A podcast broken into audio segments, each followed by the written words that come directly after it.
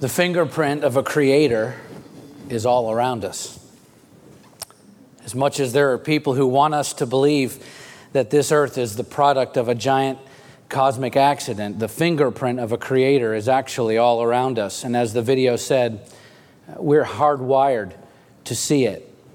George Washington Carver said, "I love to think of nature as an unlimited broadcasting station through which God speaks to us every hour if we only will tune in."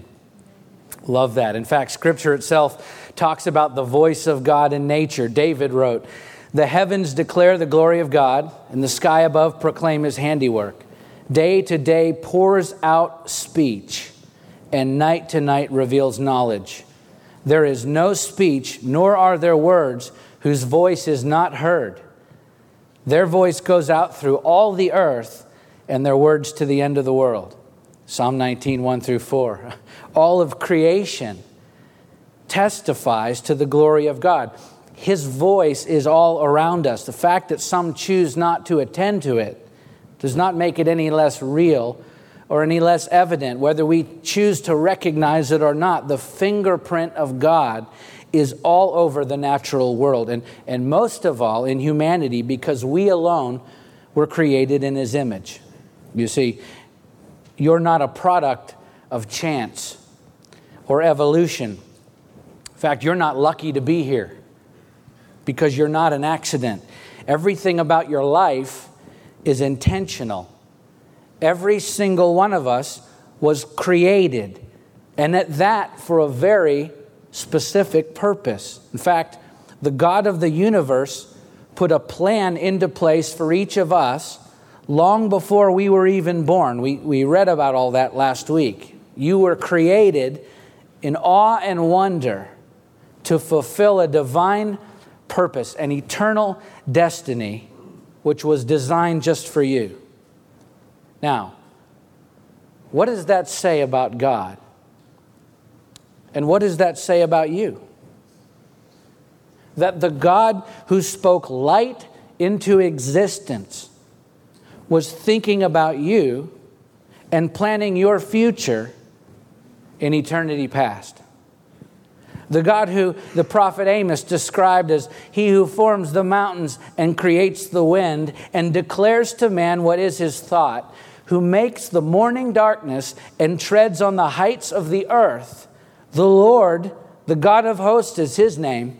Amos four thirteen, he who made the Pleiades and Orion and turns deep darkness into morning and darkens the day into night, who calls for the waters of the sea and pours them out on the surface of the earth. The Lord is his name. Amos five eight. That is the God who had you in mind in the beginning, when darkness was over the face of the deep and his spirit hovered over the waters. He was thinking about you when he separated the night from the day. He was creating a place for you when he called forth the dry land.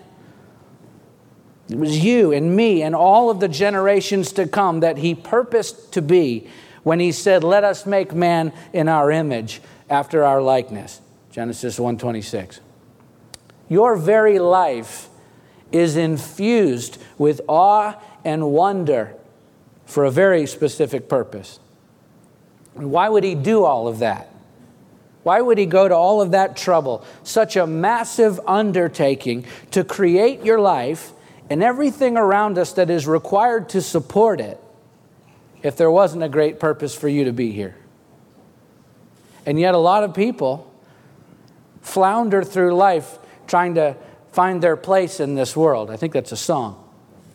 I know people who go from job to job and from place to place, from relationship to relationship, from one grand plan to another, to another, to another, always seem to be unsettled, never really following through with much of anything, because in many cases, they're listening to a lot of different voices in their life. And, and granted, sometimes those voices come in very convincing packages. Some of them claim to be prophetic. Some of them promise a new adventure. Many of them promise a shortcut to where you want to be, but it's just background noise. It's background noise to keep you distracted from the one voice that truly matters. The one voice that created all of this and all of us, which also happens to be the only voice that can teach us how to live with true purpose. Uh, I can very easily find myself, and I often do, becoming so busy, busy with important things, that I end up working outside of the purpose that God intended for me. And, and sometimes it takes uh, my wife, who's very often the voice of God in my life as he speaks through her, or a close friend that God will speak through, or, or just time in prayerful solitude with him and his word, and I'll hear him say, time out, time to step back, you're outside of my purpose for you. You're doing something that is not what I created you for. And I'm telling you, in those moments, I have to choose to get back to living with purpose, the purpose that he specifically designed me for, or to continue chasing those other voices that can be so convincing at times, but always lead us away from our true purpose in him. And it's it's really important that we learn to recognize those moments in our lives, because each one of us has an eternally important and a very specific purpose that we were created for by him, even though sometimes we don't see it. It's not because it isn't there. We don't see it because we don't always attend to his voice first. We listen to other voices instead. Sometimes it's the voice of worry. Sometimes it's the voice of fear or the voice of confusion. Sometimes it's the voice of busyness. All of these competing voices that drown out the voice of God if we let them. Voices that keep us from living and walking daily in the awestruck wonder of God's divine purpose that is inherently built into every single one of our lives. So it's a very real problem for people today. In truth, it's always been a problem, as we'll see in our story this morning, where we find Jesus addressing this very issue with his disciples as he teaches them how to live with purpose. And so as we read the story, ask yourself, am I living with purpose, the, the role that God created me for? Am I faithfully listening to the voice that called my life into being? Or is that voice being drowned out by all of the other voices that I may be listening to? Because, look, God has much for us to do. There's much to be done, but we'll never accomplish even a fraction of what we could for him if we're striving outside of that purpose that he created us for. It, it is imperative that we learn to live with purpose. So let's turn together to John chapter thirteen. We're going to read the last three verses of that chapter. It's right where we left off last week, and then we'll continue on from there. These last three verses seem to have more of a connection with the narrative in chapter fourteen, to me at least, than they do uh, with chapter thirteen, which is why I saved them uh, for this morning. You know, when John wrote this gospel, he didn't put in chapter breaks and all the little subheadings, right? Men did that many, many, many years later. And so sometimes I'm not sure they got it always just right, but close enough, all right? So chapter thirteen, this is um, just after they've shared their final meal together, Jesus and his disciples. And uh, he tells them that he's only going to be with them a little while longer. We'll pick the story up there, verses thirty-six through thirty-eight. Simon Peter said to him, "Lord, where are you going?" Jesus answered him, "Where I am going, you cannot follow me now, but you will follow afterward." And Peter said to him, "Lord, why can I not follow you now? I will lay down my life for you." And Jesus answered, "Will you lay down your life for me? Truly, truly, I say to you, the rooster will not crow till you have denied me three times." So these three verses really set the tone for chapter fourteen, as Peter, clearly confused about Jesus' departure and the need for Jesus to die, speaks out of turn, as he uh, was prone to do. And of course, he means well, but he's listening to other voices, specifically the voices of confusion and self-confidence, pride, really, more than he is the voice of Christ. So he blurts out that he wants to go with Jesus now, even to the point that he's willing to lay down his life for Jesus. And we know now that Peter does just that about three decades later, but not before Jesus lays down his life for them. And Jesus then explains to Peter that Peter will deny even knowing him before the third watch of the night. There were four Roman um, night watches, and because roosters in Palestine would crow consistently in the dark hours of early morning, the third watch, Uh, which was between midnight and three a.m., became known as cockcrow. And so Jesus tells Peter that Peter cannot do for Jesus what Jesus must first do for him. In fact, Peter's head full of steam here, his, his righteous fervor will soon be reduced to cursing and public denial of the Christ when he finds himself being interrogated by an angry mob after Jesus' arrest. D A Carson put it this way. He says, sadly, good intentions in a secure room after good food are far less attractive in a darkened garden with a hostile mob. At this point in his pilgrimage, Peter's intentions and self-assessment vastly outstrip his strength. And so Jesus is trying to tell them that what, what he must do for them has to happen first, and he must do it alone. So they cannot follow him there now because none of us could do what Jesus alone could do. None of us could shoulder the weight of the sin of the world and make atonement for it. Jesus must do this alone, which he's been trying again to tell him, but Peter's listening to the wrong voices, as are the others. So there's a lot of misunderstanding and confusion among them, which we'll see as we continue. And of course, Jesus knows that. And so as the story progresses, he begins to teach them how to live with purpose, which begins with listening to his voice above all others. Just listen to his very next statement to his disciples, chapter fourteen, the first four verses. Let not your hearts be troubled. Believe in God, believe also in me. In my Father's house are many rooms. If it were not so, would I have told you that I go to prepare a place for you? And if I go to prepare a place for you, I will come again and will take you to myself, that where I am, you may be also. And you know the way to where I'm going. Now, this is nothing short of amazing, because first of all, Jesus has already said that his soul is troubled back in chapter twelve, uh, verse twenty-seven, that his spirit is troubled back in chapter thirteen, verse twenty-one. And here he is on the night that he is facing the most overwhelming agony of his arrest and crucifixion, the night when you'd expect comfort and strength to come from your closest friends, and yet he's the one comforting and teaching and strengthening them. He says, let not your hearts be troubled. And of course, it's true, they had good reason to be troubled. Jesus has just told them that one of them was a traitor, that all of them would eventually deny him, and that, that he would be leaving them that very night, going to a place where they could not go. So sure, there's plenty to be troubled about. And Jesus knows their hearts. He knows their fears. He gets that they're confused. But they're giving too much credence to the other voices in their lives. So he says, look, let not your hearts be troubled, which, which by the way, is a command by Jesus. If you read it in the ancient Greek, it's the uh, present tense narrative. That's a command, which can also be translated as stop being troubled. So he commands them to stop worrying, and then immediately following that, instead of saying, stop worrying because everything will be okay, or I'm not going to let anything bad happen to you, stop worrying because I'm going to fix everything. No, before offering any concrete explanations for why they shouldn't worry, which he does do, but before he does that, the very next statement that he makes is what? Believe in God, believe also in me. And this was no mere suggestion by Jesus either. The phrase, believe in God, is also translated as an imperative. It's a command. Furthermore, the Greek word for believe in this uh, in this verse is the word pistuo. It, it represents a personal, relational trust. So in other words, Jesus says, I'm commanding you to stop worrying. Stop listening to those other voices and instead believe my voice.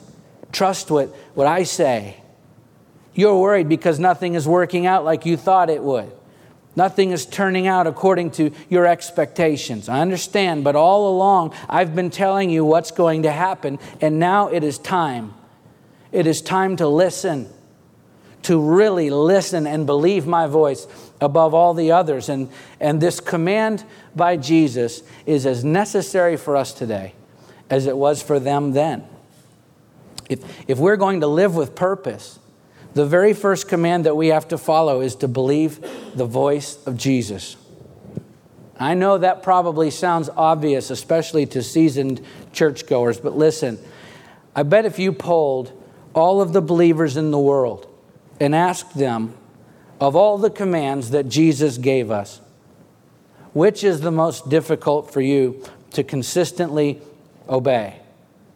I am personally convinced that somewhere near the top of that list would be the command, let not your hearts be troubled. Because so often we carry half the weight of the world around on our shoulders, and it affects us deeply. We can't sleep, we don't eat right, we worry and stress, which then affects our home life and our relationships and our performance at work and our performance at school. It, it affects big decisions that we're making. We get so weighed down because our hearts are troubled, when all the while he never intended for us to carry that weight. And so the very moment after he commands us to not let our hearts be troubled, he offers a second command that is the, the key to obeying the first command. He says, believe in God, believe also in me. Stop listening to those other voices and instead listen to my voice. Okay, the, the key to not being weighed down by the voice of worry is to put all of our trust in his voice instead, to, to actually believe what he says. When you feel that heaviness, you see, when you when you feel the weight of worry and stress, when you start telling yourself stories about how your situation is going to play out, when you begin to run all of the negative possible scenarios through your mind on that continuous loop, right? That's when it's time to stop. Stop what you're doing. Deny the impulse to listen to those other voices and listen, it's time to get alone with God. There are times when the only remedy for battling stress and fear in my own life is to dig deeply into his word, undistracted, or to step back from my situation and spend significant periods of time in prayer, or both. And and granted, we all have responsibilities and schedules, so you may not be able to check out of life for eight hours straight and pray. I get it. But you may be able to get up a little earlier and get alone with God. You may be able to postpone a non-essential commitment here or there and deeply meditate on his word instead. In fact, solitude in and of itself has a way of almost forcing us to shut out the other voices and listen to his voice, because when all of the distractions are silenced and we are alone with nothing more than our thoughts and his word and his voice, things have a way of becoming clearer. You may not know this, but pulling back from our circumstances and getting alone with God is something that every single one of us needs in our lives. You think about it. King David, you know that man had responsibilities, right? Distractions on top of distractions. He was leading a nation of people.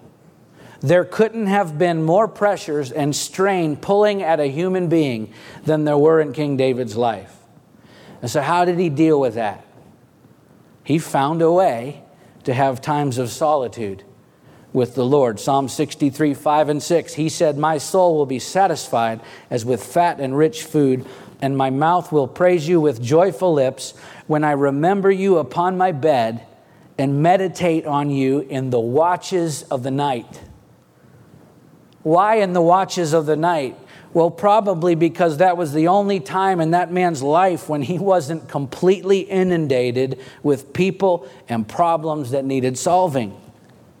Even Jesus frequently sought out places of solitude to be alone with the Father. And Mark one thirty-five, after a long day and night of performing miracles and ministering to the crowds, Mark says, and rising very early in the morning, while it was still dark, he departed and went out to a desolate place, and there he prayed. You see, if, if it was good enough for Jesus, I'd say it's good enough for us. I love how one author put it. He wrote, after these mighty works, he feels the need of retirement to commune with God and keep his soul in proper tune for further work. If Jesus felt the need of prayer, How presumptuous in minor minds to excuse themselves from it. In other words, if it's good enough for Jesus, it's good enough for us. In fact, I'd say do whatever it takes to find a place of solitude with God, to silence those other voices so you can clearly hear his voice, and then trust in that. Believe what he says when he speaks his word to you. That is the first command that Jesus offers his disciples here to being able to live with purpose. And then he goes on to reassure them that their future is secure. He says, I go and prepare a place for you. I will come again and take you to myself, that where I am, you may be also. And you know the way to where I'm going. So all of that sounds great, except they still haven't learned to completely trust his voice yet, which continues to be obvious as the other disciples now jump in with Peter and peppering Jesus with questions. Let's read verses five through eleven. Thomas said to him, Lord, we do not know where you're going. How can we know the way? Jesus said to him, I am the way and the truth and the life. No one comes to the Father except through me. If, if you had known me, you would have known the Father also.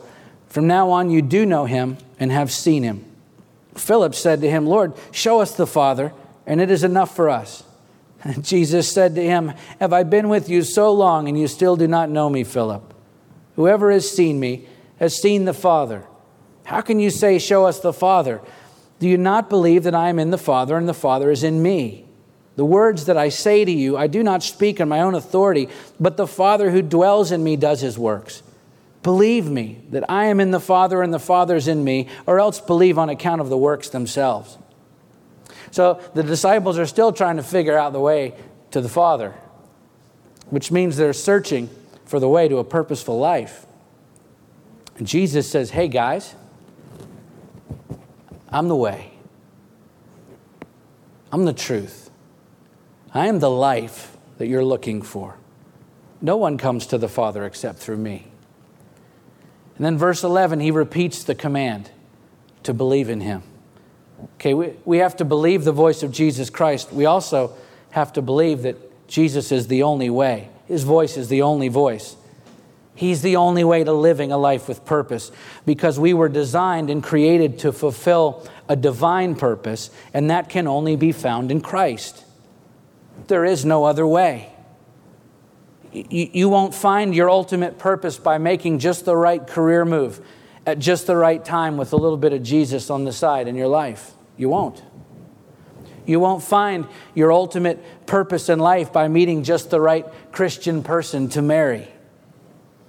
You won't find your purpose in life in any endeavor that is apart from Christ, because he's the only way to the Father, which means he's the only way to living with true purpose. The purpose that we were created for. But the problem that so many people run into is all of the other voices in our society that try to sell us on the idea that we can attain a purposeful life by other means. That Jesus is okay. You know, I don't hear a whole lot of people saying Jesus is not okay. Most people would agree. Jesus is okay. But look, we also need to own the right stuff. Enjoy the right hobbies, make more money. We need to look better than everyone else. We need to gain status, position, power, influence. Pick your poison. There is no shortage of competing voices that want to convince us that living with purpose means living for yourself. Maybe a little Jesus sprinkled in on the side. But he was clear, there is no other way to find your purpose. He is the only way. And the truth is, there are a lot of people that acknowledge that. I'm just not sure how many people actually live like that. Again, at times, I'm talking to myself, guys, okay? I find myself struggling, trying to find my purpose in things other than Jesus Christ. Because just like Peter and Thomas and Philip, and as we'll see, Judas, sometimes I listen to the other voices that distract me from his voice. And it is then that I have to take pause and take time to attend to the voice of Christ, because he alone is the way and the truth and the life. And you will never live with purpose without him as the epicenter of your life. Okay, as we continue in the story, Jesus continues to show them now what a life of purpose looks like. Verses twelve through fourteen. Truly, truly, I say to you, whoever believes in me will also do the works that I do. And greater works than these will he do, because I am going to the Father. Whatever you ask in my name, this I will do, that the Father may be glorified in the Son. If you ask me anything in my name, I will do it. That's quite a statement. He says, whoever believes in me, which you've probably figured out by now is a reoccurring theme in this uh, discourse here. Whoever believes in me, in my voice, will also do the works that I do, and greater works than these will he do. To live a life of purpose, we have to believe the voice of Christ and only his voice. He's the only way. And then he goes on to say that we have to do the work that Jesus did. James said that faith without works is dead. By the way, that wasn't an original thought for James. He totally stole it from Jesus. He says it right here. Whoever believes in me will also do the works that I do, and greater works than these will he do. So performing the works of Christ isn't even an option for those who truly believe in him. Jesus says we will do the works that he did, and even greater works. And by the way, this passage is frequently misinterpreted to mean that we will perform more sensational miracles than Jesus did. But that's actually not what he was teaching here. Besides which, you can't get much more spectacular than raising Lazarus from the dead after four days of rotting in the tomb, feeding thousands with a few fish and a few loaves of bread, commanding the weather at will. I wish I could do that more often. And changing water into wine. No, the, the word works in this verse is the Greek word ergon. It has a far broader meaning than just signs or miracles. It includes signs, but it also includes his teaching, his evangelism, his works of mercy and compassion. It's the entire work of his ministry. It's all of his work. And so when he says that we will do greater works, he means greater in magnitude. Why? Because he's he's in the process of establishing his church, a worldwide army of followers who will be empowered by his Holy Spirit to carry out the work that he started. And interestingly enough, after Peter's first sermon at Pentecost, there were more people converted in that one event than what's recorded during Jesus' entire ministry on earth. His followers were already performing works in even greater magnitude because they had been empowered by his Holy Spirit. So, do we believe in miracles today? Absolutely. Do we believe that the Spirit of Christ works supernaturally through his people today? Yes, we do. And so, because of that supernatural empowering of the Holy Spirit, listen, we are able together as a body in unity, working together as the church, we are able to do greater works than Jesus, which is truly astounding if you think about it. We've not only been given the unbelievable privilege of carrying out his work and the power promised to us to be able to perform those greater works, as we'll see in a moment, but as well, we get to experience our purpose in life being realized in this life when we do the work that he did. And why do you think it is that people are never satisfied with more money?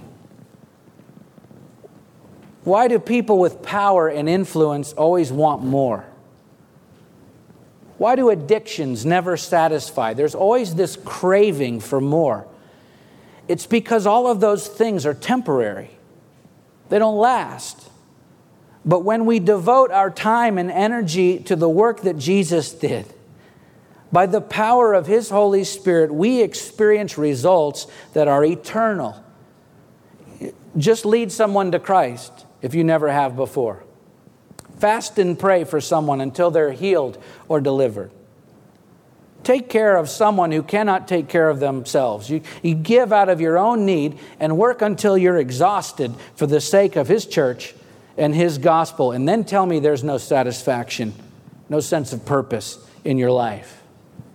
No, you'll find, listen, you will find more purpose in serving Christ and in serving others than you can ever in serving yourself. That's a fact. Why? Because the results are eternal. Yet it's important to remember that we cannot perform those greater works in our own strength or by our own merit. We must rely on the strength and guidance of the Holy Spirit in us, as Jesus is careful to point out in this next section of the story. But just before we go there, I want to mention that verses thirteen and fourteen are often also taken out of context very often and then misapplied in all sorts of situations, which happens anytime we divorce a passage of Scripture from its content.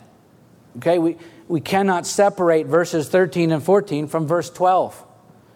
thirteen and fourteen say, "Whatever you ask in my name, this I will do, that the Father may be glorified in the Son.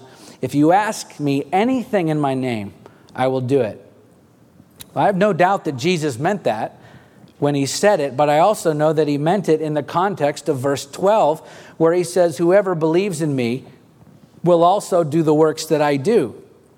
In other words, Jesus will do anything we ask of him when we are in the midst of doing his work according to his will concerning that work. All right? Jesus isn't a cosmic vending machine where we put in a request and get whatever we want back out. It doesn't work that way. No, he, he's saying when you are doing my work obediently, according to my will, which I've commanded you to do now, then I will give you whatever you need. I will equip you and strengthen you and guide you in every way so that you will be able to complete that work that I've commanded you to do. And then as he continues, he's careful to point out the way that that provision comes to us. Let's keep reading verses fifteen through seventeen. "If you love me, you will keep my commandments, and I will ask the Father, and he will give you another helper to be with you forever, even the Spirit of truth, whom the world cannot receive, because it neither sees him nor knows him. You know him, for he dwells with you and will be in you." So Jesus makes a promise to those who believe in him and do his work, who keep his commandments, uh, which, by the way, happens to be a reference to the demands of God's covenant with his people back in Deuteronomy. And so just as the Father promised to be with his people as they obey his commands, so too Jesus here promises us that his Spirit will be with us and in us as we carry out his work, which which is really good news, because we could never successfully carry out that work without his Spirit. No way. If we're going to live with purpose, we must accomplish the work of Jesus by the power of his Spirit. And because there is no other way to do the works that he did, you see, we, we aren't smart enough. We aren't clever enough or creative enough or talented enough or strong enough to accomplish his work without the power of the Holy Spirit operating in and through us. Many people have tried. I've tried a few times and fails every time. I'll tell you, it's easy when you've experienced some success in ministry. It's easy to start believing that you're all that in a bag of chips. But I'm telling you right now, nothing will bring an overinflated ego back to the earth quicker than trying to do the ministry on your own strength and ability, because that is an absolutely guaranteed recipe for failure. It doesn't work. It may look good for a little while, but it's all smoke and mirrors, and eventually it will fail. How many ministries have collapsed just in our lifetime when men and women decided they could handle it without the guidance and empowering supernatural working of the Holy Spirit in their lives? You can't drive a car without fuel, right? If you're like me, you can't drive one without a G P S either. I can barely find my way to my own parents' house.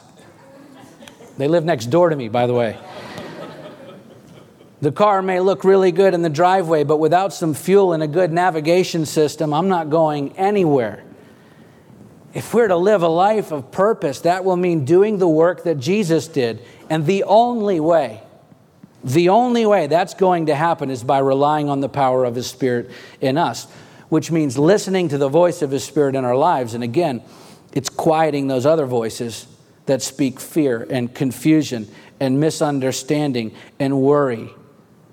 Learning to listen for and rely on the voice of his Spirit, which can come to us in many ways. Through his word, through others, through times of prayerful solitude we talked about with him. Sometimes even guides us through our circumstances. The point being that because we have his Holy Spirit in us, we are never alone. We are assured a life of purpose as long as we learn to rely on that voice above all others. Just listen to what he says to his disciples, verses eighteen through twenty-four. I will not leave you as orphans. I will come to you. Yet a little while and the world will see me no more, but you will see me. Because I live, you also will live. In that day you will know that I am in the Father, and you in me, and I in you. Whoever has my commandments and keeps them, he it is who loves me.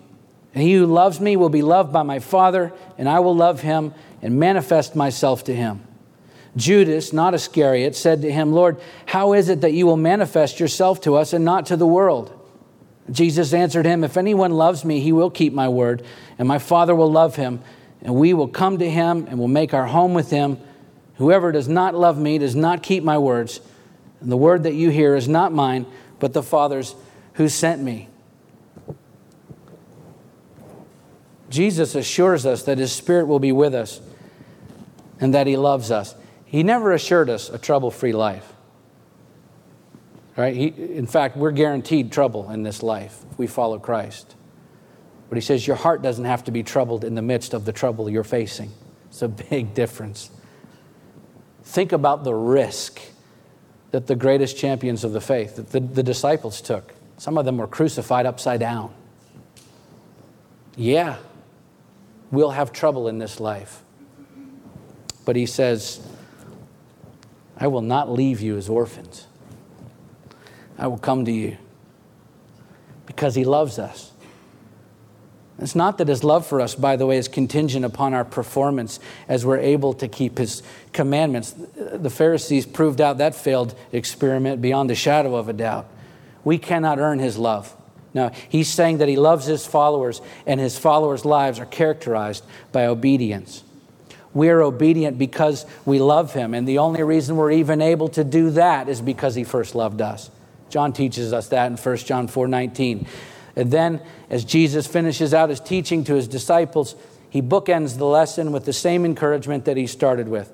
Let not your hearts be troubled. Let's finish our story for today. Verse twenty-five to the end. These things I've spoken to you while I'm still with you. But the Helper, the Holy Spirit, whom the Father will send in my name, he will teach you all things and bring to your remembrance all that I've said to you. Peace I leave with you. See, in the midst of our trouble, we have peace. My peace I give to you. Not as the world gives do I give to you. Let not your hearts be troubled, neither let them be afraid. You heard me say to you, I'm going away and I will come to you. If you loved me, you would have rejoiced because I'm going to the Father, for the Father is greater than I. And now I've told you before it takes place so that when it does take place, you may believe. I will no longer talk much with you, for the ruler of this world is coming. He has no claim on me, but I do as the Father has commanded me so that the world may know that I love the Father. Rise, let us go from here. So Jesus basically summarizes his teaching here to his disciples. It's almost a last will and testament to them, how to live with purpose. He says, not as the world gives do I give to you. Let not your hearts be troubled, neither let them be afraid. In other words, don't allow the other voices in the world to drown out my voice with worry and fear. Because my voice is the only way to peace and purpose. You don't even have to strive under your own strength because my Spirit will be with you as you do my work, and he will guide you and teach you and strengthen you all along the way. And by the way, when Jesus says that he gives us his peace, the word peace in both the Greek and Hebrew has such a deeper, much richer meaning than our English version of the word. In the Greek here, it's the word eirene, and it isn't just the absence of turmoil. Among other things, it means to be set at one again. Larry Pierce describes it as the tranquil state of a soul assured of its salvation through Christ, and so fearing nothing from God and content with its earthly lot of whatsoever sort that is. Beautiful peace that he gives us. Living with purpose means living in the peace of Christ as we attend to his voice above all others. It's believing that voice, knowing that he's the only way to a life of purpose, and then we do that work that he calls us to. By the power of his Spirit, that's what a life of purpose looks like. Listen, that's his intention for you and me. Your very life is infused with awe and wonder for a very specific purpose. He created you to live a life full of purpose. And my question this morning is, are you living in that purpose? The role that God created you for, are you faithfully listening to the voice that called you out of darkness and into his marvelous light? Or is that voice being drowned out by all of the others that compete for your attention? Attending to his voice may mean that some things may have to change in our lives. But I'm telling you, there's no better life than the one spent living out the very purpose that he created you for. Let's pray.